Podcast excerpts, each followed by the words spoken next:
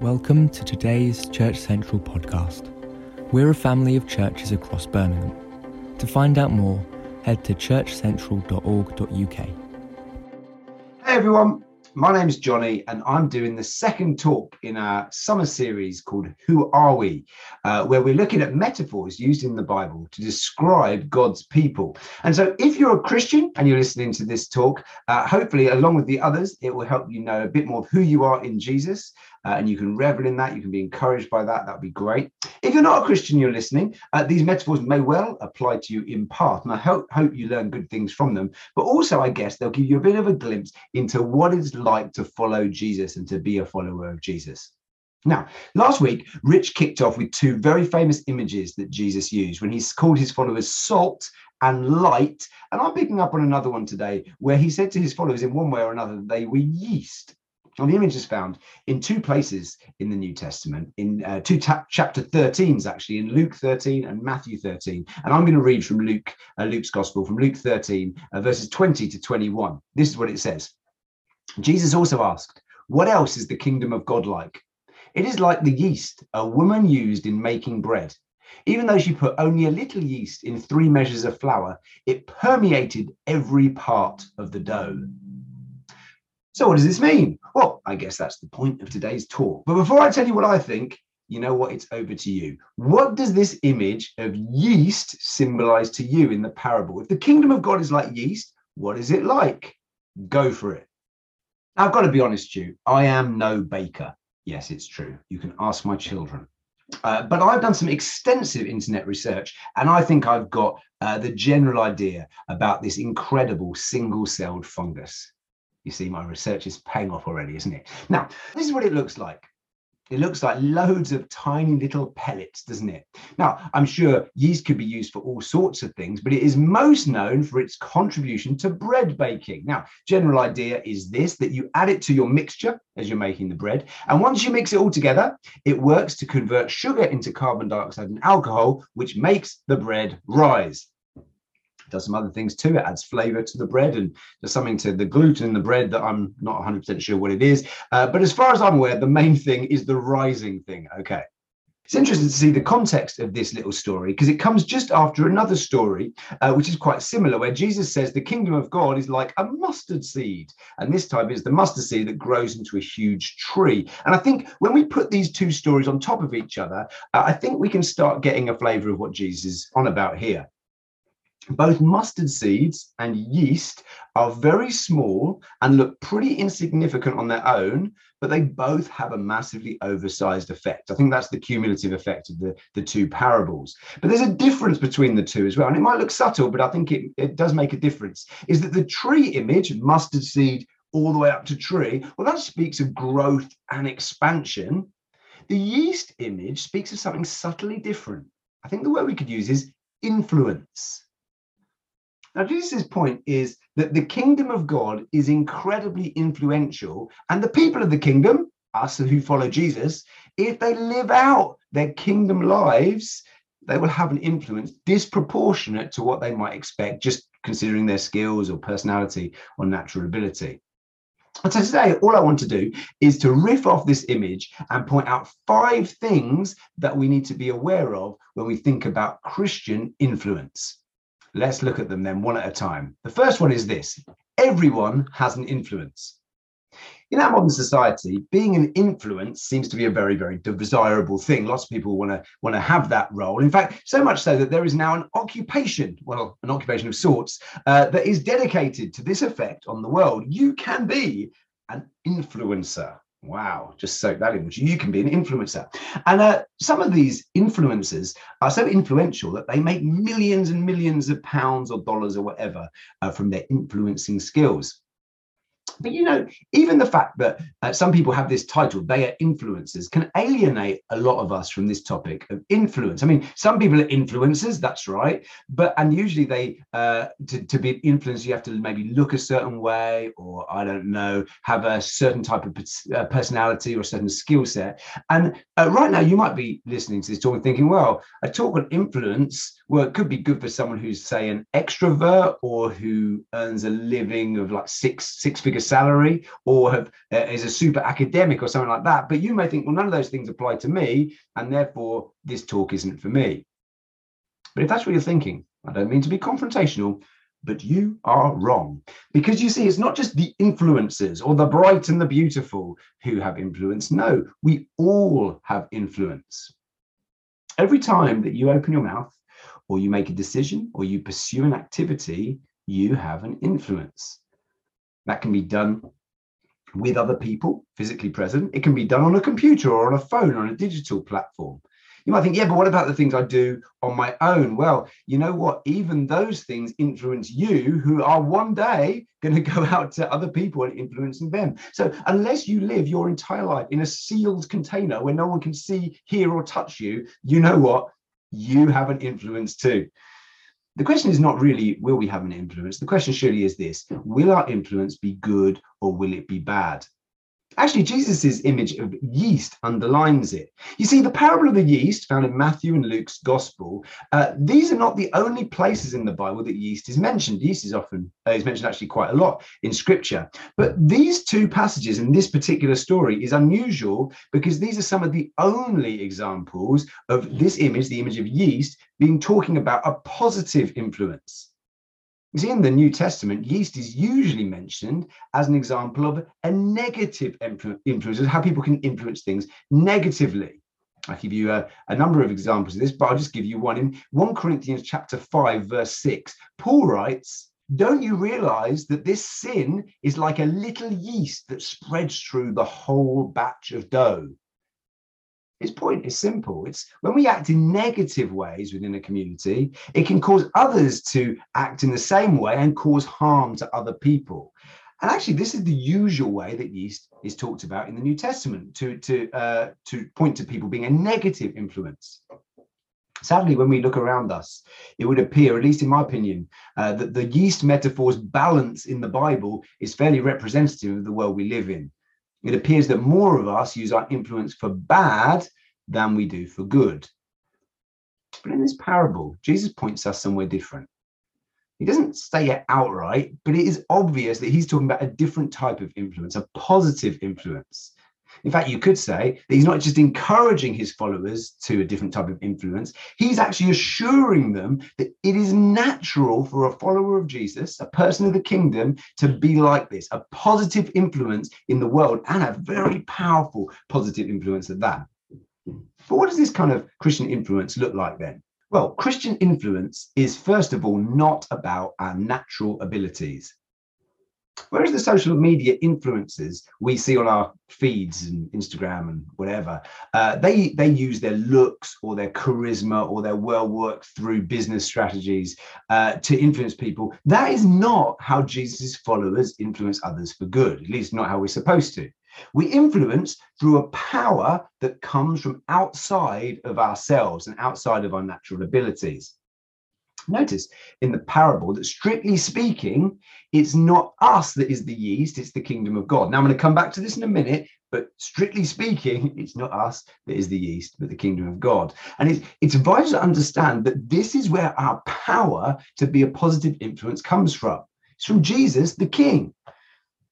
And we'll come back to what this might look like practically right at the end of this talk. But for the time being, I'd love uh, you all just to grasp this general point your capacity for positive influence in your family, among your friends, on your street, in your community, in the city, in the whole world, even, does not come from your natural abilities. It comes from Jesus. You might think that you are incredibly unimpressive. You might see very little reason why people would want to listen to you or learn from you or follow your example. But please understand this Christian influence, in a very real sense, isn't about you at all. It's about Jesus. Can I ask you this? If you can introduce Jesus into your family, to your friends, to your street, to your community, do you think that he'd have a positive influence?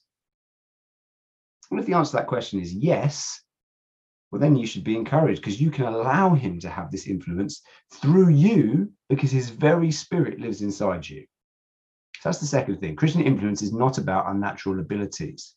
Thirdly, though, Christian influence is about your presence. So we recognize we've seen that our influence comes from a power outside of ourselves, from God and not our own abilities. But we actually could push this too far. We could therefore conclude from what I've just said that actually we're pretty irrelevant in the whole influence thing. All we need to do is get the power of God in some way into the situation. And so we could speak a message or maybe put on events or do projects. We don't need to really be there. We just need to deliver the, the, the, the yeast into the uh, into the setting in that sort of way. Um, now, let's be clear. Uh, it is important for us to get the message of the gospel, the message of the kingdom, as Jesus has called it, into situations and to other people. Um, and often Jesus uses this very picture when he's talking about his followers. For example, other, another very famous parable would depict Jesus' followers as sowers, like a farmer sowing seed, and the gospel is the seed. And that, that parable very clearly is saying, look, you need to deliver, distribute the message, this message of the kingdom, the gospel to other people. And you do it as liberally as you possibly can to as many people uh, as you can. But I think this image of yeast, I think this image is a different image to that one. The image of the yeast seems to be much more like the images Rich looked at uh, last week, the images of salt and also of light, because those images were more about being than doing or speaking. Just re- referring back to last week, uh, Jesus didn't say to his followers, uh, I'm giving you a salt shaker, now shake it around as much as you can. He didn't say, uh, here's a torch, turn it on and shine it wherever you go. No, he said, you are salt and you are light. Well, as I've just said, technically speaking, it's the kingdom that is the yeast in this uh, parable. It's not us. Well, as people of the kingdom, we need to understand that in a very, very real sense, I think. We bring the kingdom with us where we go, not just when we're telling people about the kingdom, but actually by simply being there, by being present. My understanding of the kingdom of God is that in our day and age, uh, before Jesus returns, it, the kingdom is most clearly seen in the church of Jesus Christ. And therefore, if we are Christians who are practicing our faith as, as part of communities with an awareness of identity uh, as part of the wider body of Christ, well, then we actually are the clearest expressions of God's kingdom that anyone will see before Jesus returns. So actually, I don't think we should see ourselves as the woman in this uh, parable. Although, I mean, you could you could take that angle if you wanted to. I think primarily we are to be seen as the yeast. That that's that's a fair take on this parable. And just as an aside, if you'd like to explore more about the kingdom of God and what I've just said, because I know that not everyone hold that exact view, um, I'd direct you towards some talks that we did in our 2017 Church Central weekend away, and those can all be found on our website. Particularly Jonathan's first talk is really helpful on that. So there's a particular rabbit hole if you want to go down that one. So back to yeast again. I think it's fair to see us then, as I've said, as a, an expression of the kingdom of God. So therefore, as the yeast in this parable. And so therefore, to exercise a good influence, we probably should act like the yeast. I, I guess that would be, be fair, wouldn't it? Well, what do we have to do then? Uh, to, to get the yeast to have its proper influence? We can answer that question. We'll know what we can do to have a proper influence. Well, it's the detail, I think, in the parable that is particularly helpful here. And different translations say this bit in different ways, but look how the, the yeast is put into the dough in the parable. Some some uh, translations say the yeast is mixed into the dough. They use that phrase. Other translations say the yeast is worked into the dough. Other translations use different where They say the yeast is hidden in the dough. And that's certainly the sense of the original uh, Greek word that's used. Mixed into, worked into, hidden. Those are wonderfully rich words that all communicate the same thing that the yeast is thoroughly inside the dough. It is clearly present. It's not around the edges here and there. No, it's right in the middle in the heart of the dough, and that's uh, where it will thoroughly influence. And the same is surely true of us too. If we want to be a positive influence for Jesus in the world around us, we need to be thoroughly present in that world. We don't need to just say some things or even do some things. We need to be present. We need to spend time there. We need to invest energy in those places and with those people. So much of the time, Christians worry about whether they'll have the right words to say or whether they'll be able to make the right choices in a difficult situation. And look, please don't mishear me. It's, of course, very important to make good and godly choices and to speak up, especially when someone asks us to explain our, our hope as a believer. But actually, when we consider this image of yeast, those things are surely secondary concerns. Your first concern as yeast is simply to show up. I say simply, it's, it's actually not very simple at all, really, as this involves our priorities, it involves our diaries, it involves our deliberate decisions about what we say no to and what we say yes to. It's actually really hard to, to choose to be present in the places where we're called to be yeast. And where are those places? Well, could be different for different ones of you, but I guess the catch all would be this they're all going to be outside of the church community. So, do you want to be a positive influence in your street? We, you need to be present in your street, not just posting some flyers or knocking on some doors, although those things can have some value. But no, you, you need to be involved in people's lives. You need to let people into your lives. There needs to be hospitality involved in that. Do you want to be a positive influence in your workplace? Well, you need to be present in your workplace there, not just work in the same office as some people, but to move from being work colleagues with people to being actual friends. You want to be a positive influence in your community well, you need hmm. to be present in your community. You see the theme that's developing here. This isn't just about doing good in your community, it's about coming alongside others in your community, maybe to do good together. So often, you know, our desire to do good for our communities, we think as Christian, I think as Christians, we think that we have to do something for the community or to the community. And often, of course, those things are again appropriate and good. But I tell you what, I think that a much more faithful application of this parable is to actually not think like that at all, but to think about doing things with our community, working with other people who aren't Christians, maybe even supporting their things rather than starting up our own competing projects. As we do so, what happens? Well, we're worked into the dough. But we then allow Jesus to work through us as he reveals what he's done in our lives for others to see, as we become living, breathing, three dimensional versions of the gospel, living that out in front of people. So is that it then? Are we done? Is that all we have to do? We just have to be there. We just have to be present. Could we add any more to that? If we want to be the yeast, yeast of yeast, as we spend time in these places with these people, how should we live while we're present there? I think there's one extra thing we can say. Because if the kingdom of God is like yeast, then to be like yeast ourselves, we've got to be like the king. Makes sense, uh, I guess, doesn't it? And the king modeled this perfectly. And he showed us this shocking but vital fact. And it's the last point is that Christian influence is about dying. Jesus hailed from a despised village, an absolute backwater place called Nazareth. And he was seen as a bit of a country bumpkin to many of the, the elites of his day. He didn't have any money. He didn't have any property. Uh, according to Isaiah, he wasn't even much to look at. And of course, he ended his life with most considering him as kind of a, a worthless criminal. He is pretty much the opposite of an Instagram influencer. But consider his influence. Jesus has influenced more people than any other individual in the history of the world. And that's just not a Christian fact. Me as a Christian saying that, I'd say that because I follow Jesus. Now that's a fact. Fact. That's just that's just a thing. He, Jesus influenced more people than anyone else. I mean, he literally reset the clocks. So now, all these years later, large portion of the world would see uh, history split into the time before Jesus and after Jesus. Many of our legal systems, even in the secular West, would still be built upon some of his teachings. And for many more, our very moral framework would be shaped by the way that Jesus taught. And of course, there's uh, the, the couple of billion people as well, it's not a small thing, is it, who would say they want to live their lives by the very teachings of, of this Jesus. So, how did he have that sort of influence? Well, he did it by dying so that others could live. That's how Jesus influenced others, influenced the world. Now, listen, you, you'll probably be glad at this point to hear that it could look a little bit different for us, different ones of us. We don't all need to be crucified in this sense.